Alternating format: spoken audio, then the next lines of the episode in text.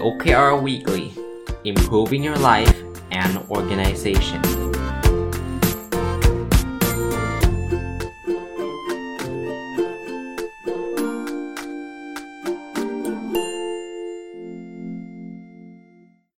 สวัสดีครับ ยินดีต้อนรับเข้าสู่นพดลสตอรี่พอดแคสต์นะครับ แล้วก็วันอาทิตย์นะครับ ยินดีต้อนรับเข้าสู่รายการผู้ประกอบการวันหยุด ไม่ใช่สิ รายการ OKR Weekly ต้องขออภัยนะฮะสับสนเพราะผู้ประกอบการวันหยุดมันวันเสาร์นะ OKR Weekly นะก็วันนี้กลับมาเป็นการตอบคำถามนะครับ ก็ต้องขอบคุณนะครับสำหรับคำถามที่เข้ามาเนาะแต่ว่าพอตอบหลาย ๆ ข้อติดๆกันหลาย ๆ สัปดาห์ ก็อาจจะมีเว้นบ้างนะ อาจจะมีประชาสัมพันธ์เรื่องนู้นเรื่องนี้เรื่องอะไรบ้างนะ ก็อาจจะมีเว้นบ้างแต่ว่าพอติดติดๆกันเดี๋ยวอาจจะต้องหยุดแล้วล่ะเพราะไม่งั้นในคำถามมันจะวนเวียน แล้วมันก็จะเป็นคำถามเดิมๆที่ ที่เคยตอบไปบ้างแล้วนะครับ จริงๆ ถ้าใครจำได้นะมีบางช่วงที่ผมก็ตอบคำถามยาวๆแบบนี้นะครับ หลายสัปดาห์ติดๆกันเนี่ยแล้วก็พอมันเริ่มวนผมก็รู้สึกว่าเอ้ยถ้าถ้าถ้าอย่างนี้มันก็คงไม่จบอะมันก็วนคำถามอยู่เหมือนเดิม ก็เลยขอวันสัปดาห์นี้อาจจะเป็นสัปดาห์ที่ที่จะตัดจบก่อนสำหรับคำถาม แต่ว่ามีมีถามถามมาได้นะ ถามมาได้ถ้าถ้ายังไงมีเวลาจะจะช่วยตอบให้อยู่แล้วนะครับเอ่อ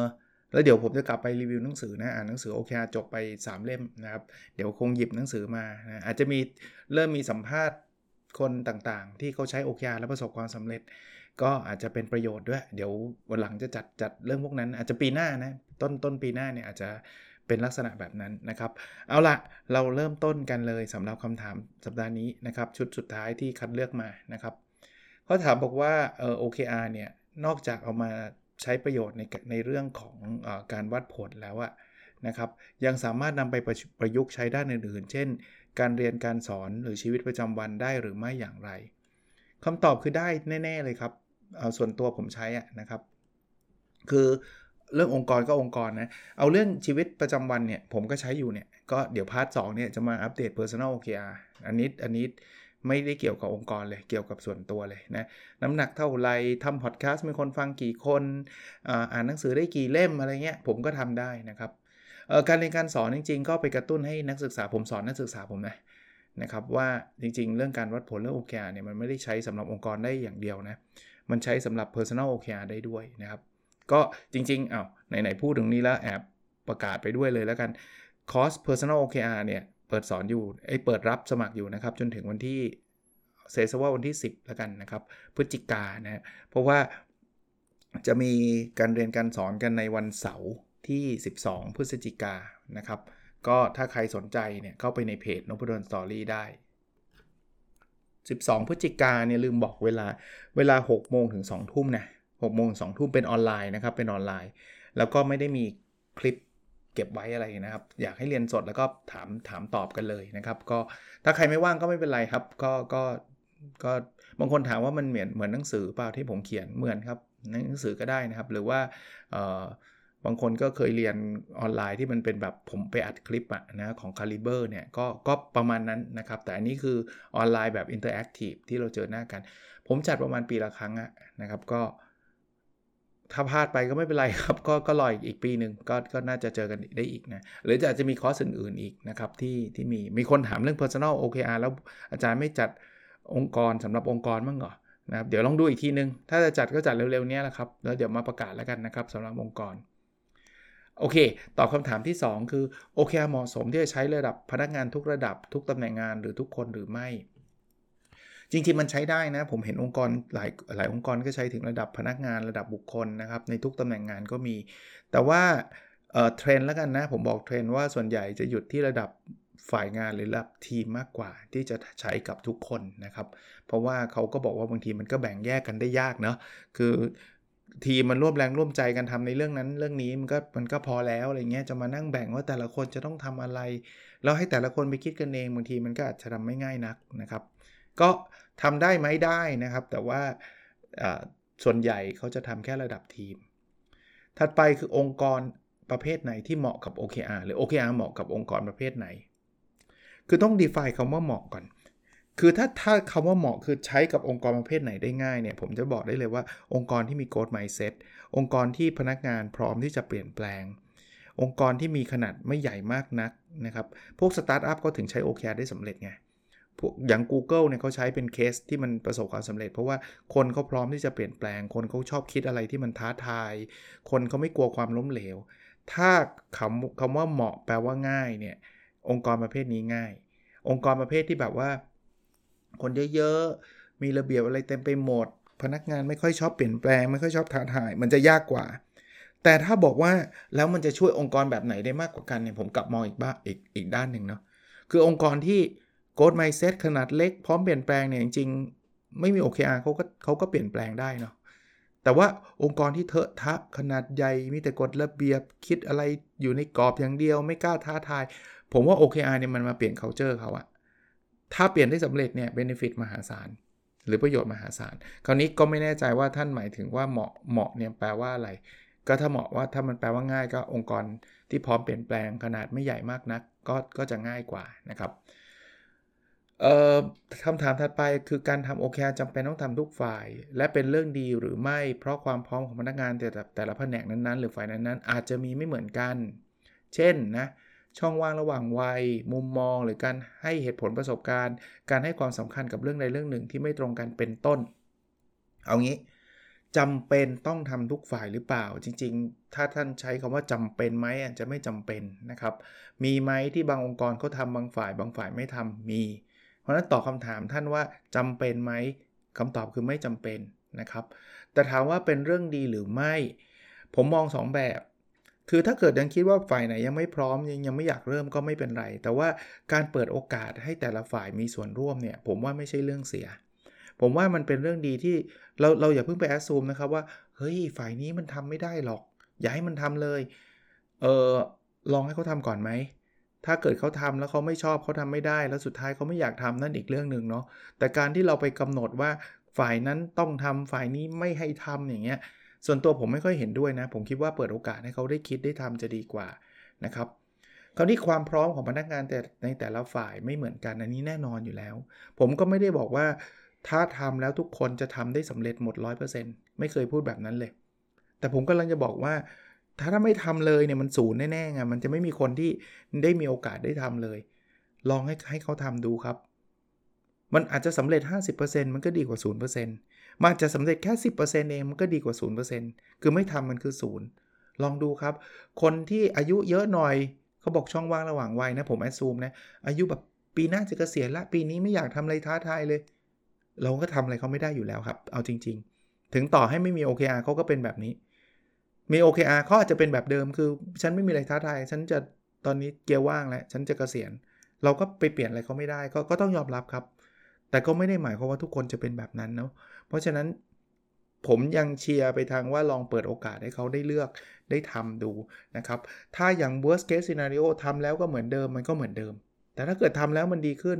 มันคุ้มค่านะครับอะถัดไปเขาบอกว่า การทำ OKR โดยให้แต่ละฝ่ายมีส่วนร่วมในการทำซึ่งในความเป็นจริงบางฝ่ายอาจไม่ได้มีส่วนในการคิดทุกคน กับการจัดตั้งทีมสำหรับทำ OKR โดยอาจดึงตัวแทนแต่ละฝ่ายตั้งทีมทำอันไหนบรรลุเป้าหมายได้ดีกว่า ผมว่ามันได้ทั้งคู่นะ ได้ทั้งคู่ การทำ OKR โดยให้แต่ละฝ่ายมีส่วนในการทำก็ทำได้ มันก็มันก็จะเกิดความสอดคล้องนะครับ บางฝ่ายอาจจะไม่มีส่วนร่วมในการคิดทุกคนก็ไม่เป็นไรครับ ก็เอาเท่าที่เขาเขามีส่วนในการคิดเข้ามาช่วยกันคิดช่วยกันทำนะครับ ถ้าได้ทุกคนด้วยก็ดี ถ้ามันไม่ได้ก็ไม่ได้นะครับ แต่ว่าท่านจะตั้งแบบ cross functional team ทีมที่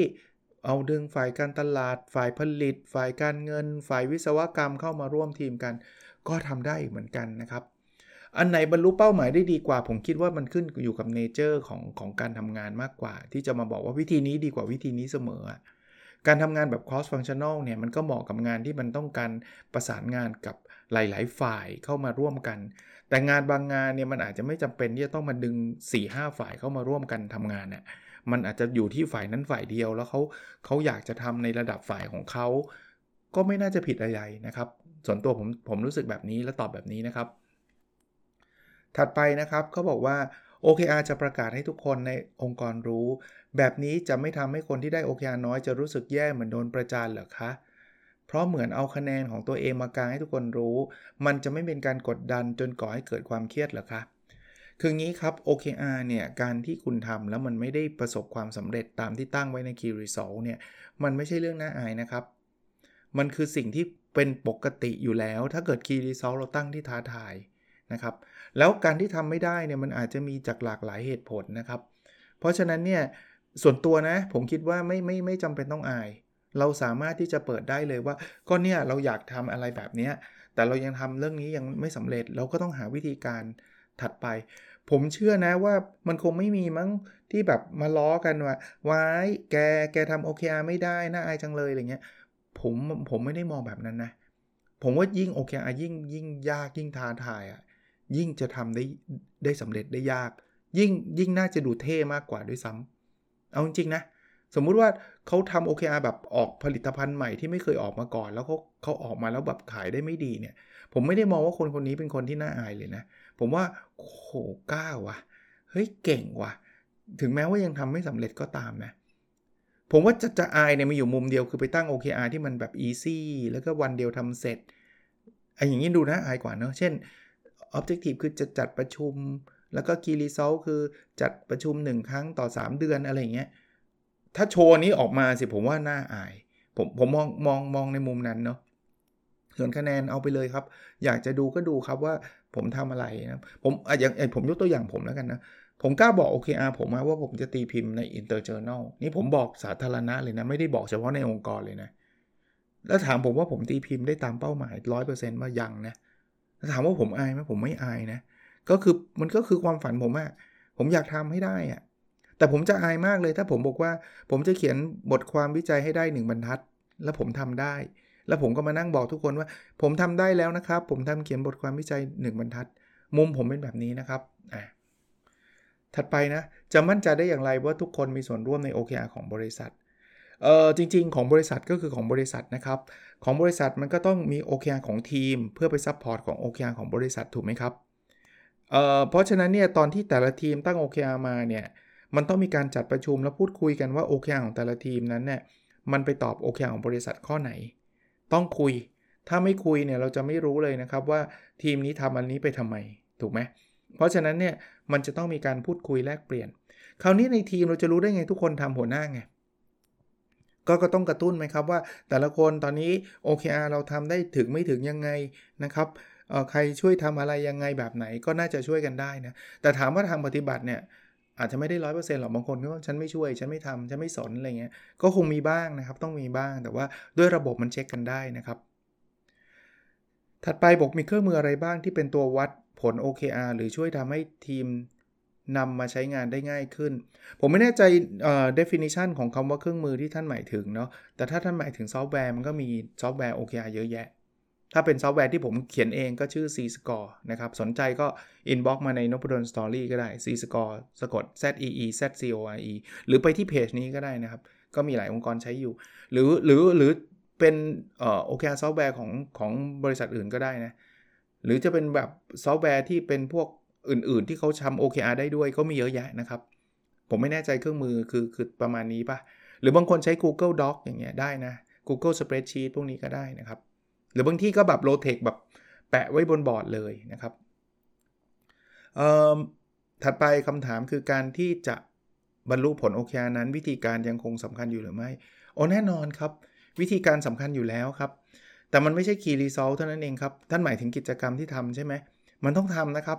ไม่ใช่ว่านั่งเขียน OKR แล้วนั่งลุ้นเอาว่าเมื่อไหร่ มันจะได้ตาม Key Result มันไม่ได้นะครับ ท่านต้องมี Initiative ท่านต้องมีโครงการมีกิจกรรม ท่านจะเรียกว่า Key Activity ก็ได้ เพียงแต่ Key Activity อย่ามาเขียนเป็น Key Result เท่านั้นเองครับ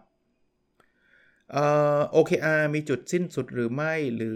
ต้องมีการเปลี่ยนแปลงไปเรื่อยๆคำตอบคือเปลี่ยนแปลงไปเรื่อยๆครับ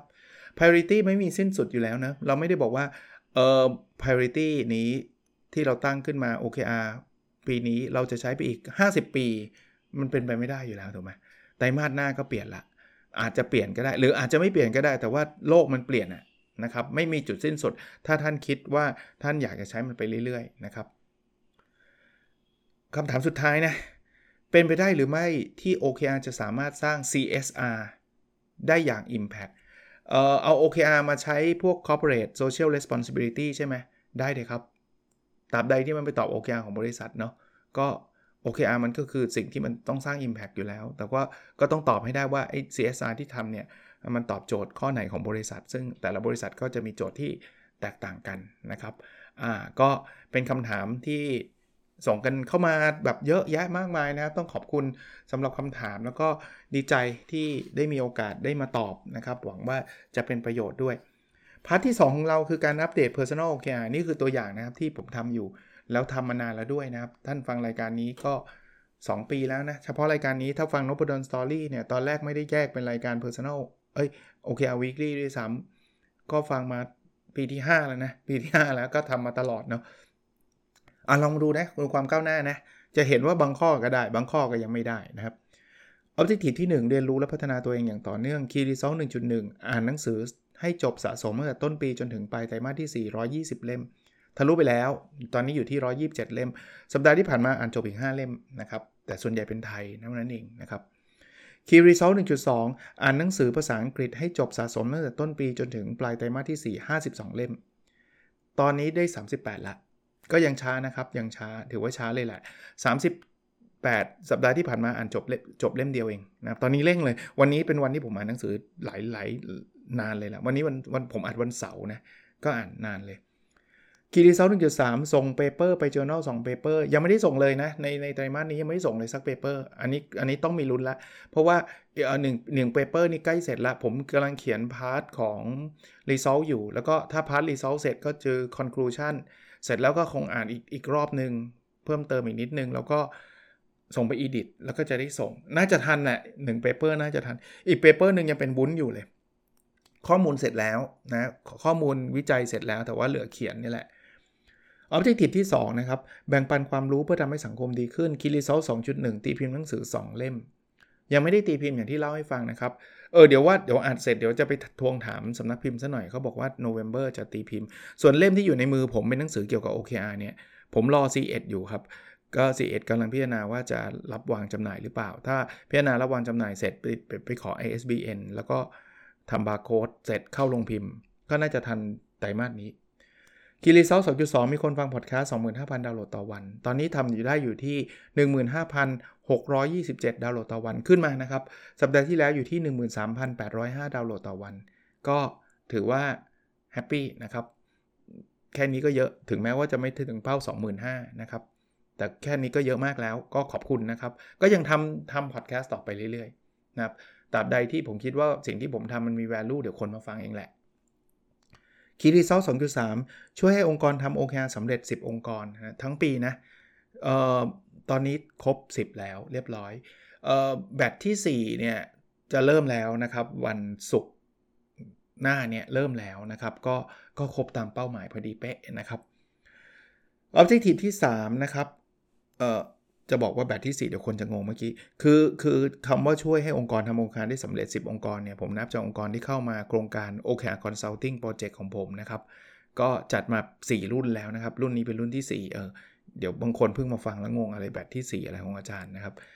Objective ชุดสุดท้ายนะฮะชุดที่ 3 นะครับ มีสุขภาพกายและสุขภาพจิตที่ดีคีรีเซล3.1วิ่งสะสมตั้งแต่ต้นปีจนถึงปลายไตรมาสที่ 4 ให้ได้ 700 กิโลเมตร วิ่งนี้ต่ำเตี้ยเลียดินเนี่ยอยู่ที่ 483.6 น้อยมากนะ น้อยมาก แต่ก็เอาก็ยังคงพยายามอยู่นะครับคีรีเซล3.2มีน้ำหนักตัว 77 กิโลกรัม ยังอยู่ที่ 81.1 เลย แต่ลดลงนะ สัปดาห์ที่แล้ว 81.4 ตอนนี้ลดลง81.1 แต่ยังไม่พอใจอยากเห็นเลข 7 นะครับ คีรีเซล3.3มีเวลาอยู่กับครอบครัวสะสมตั้งแต่ต้นปีจนถึงปลายไตรมาสที่4เนี่ย100วัน อันนี้ทะลุไปแล้วอยู่ที่ 107 วัน ก็จะเห็นว่าบางอันก็ทำได้ดีมากๆ บางอันก็ยังสูสีสูสี บางอันก็แหลกไปเยอะมากนะครับ ธรรมชาติเป็นแบบนี้ แต่ผมมั่นใจอย่างหนึ่งคือ ถ้าผมไม่ได้ทำเลยโอ้ไอ personal OKR เนี่ยไม่มาเขียนใน my OKR diary เนี่ยรับประกันว่าทำไม่สำเร็จหรอก หรือหรือทำได้น้อยกว่านี้แน่ๆแน่ๆเอ่อประชาสัมพันธ์ 2 เรื่อง มีคนถาม my OKR diary มาว่าปีนี้มีจำหน่ายไหมมี แต่ว่าเดี๋ยวผมรอสักสัปดาห์หนึ่งเดี๋ยวผมค่อยประกาศแล้วกัน เพราะว่าตอนนี้กำลังประกาศรับเรื่องคอร์ส personal OKR อยู่ไม่อยากให้มันสับสนนะครับ เพราะฉะนั้นมีนะครับ แต่ถ้าใครอยากได้อยากรีบสั่งก็ inbox มาได้นะครับแต่เดี๋ยวสัปดาห์น่าจะอีกสัก 2 สัปดาห์จะประกาศนะครับ My OKR Diary แต่ว่ารูปเล่มจะเหมือนปีที่แล้วนะครับ ไม่ได้ไม่ได้ออกแบบรูปเล่มใหม่นะครับ อีกอีกเรื่องหนึ่งนะครับ ตอนนี้เปิดหลักสูตรเมื่อกี้ที่เล่าไปฟังให้ฟังนิดนึงนะครับ ก็คือ personal OKR เป็นเป็นออนไลน์ที่แบบเจอกันผ่านซูมนะสมัครได้จนถึงวันที่ 10พฤศจิกายนรายละเอียดจะอยู่ในเพจนพดลสตอรี่นะครับจะมีการเรียนการสอนผ่านซูมในวันที่ 10 วันเสาร์นะครับ ที่ 12 พฤศจิกายน เวลา 18 นาฬิกาถึง 20 นาฬิกานะครับ ก็ใครที่แบบขี้เกียจอ่านหนังสือ ไม่มันอยากจะทำแบบอาจารย์น่ะจะทำยังไงอะไรเงี้ยก็เข้ามาเรียนได้นะครับ ก็รายละเอียดอยู่ในนั้นนะครับ มีทางเพจสรุปให้เนี่ยเขาบริหารจัดการเรื่องเรื่องการรับสมัครเรื่องการเก็บเงินอะไรหลาย ๆ อย่างให้ผมหมดเลยนะอยู่ในนั้นต้องขอบคุณทางเพจสรุปให้ของเซนเซแปนะครับที่ช่วยอำนวยความสะดวกเรื่องนี้ด้วยนะครับ โอเค ผมประกาศไว้ประมาณนี้นะครับ แล้วเราพบกันในสดถัดไปครับ สวัสดีครับ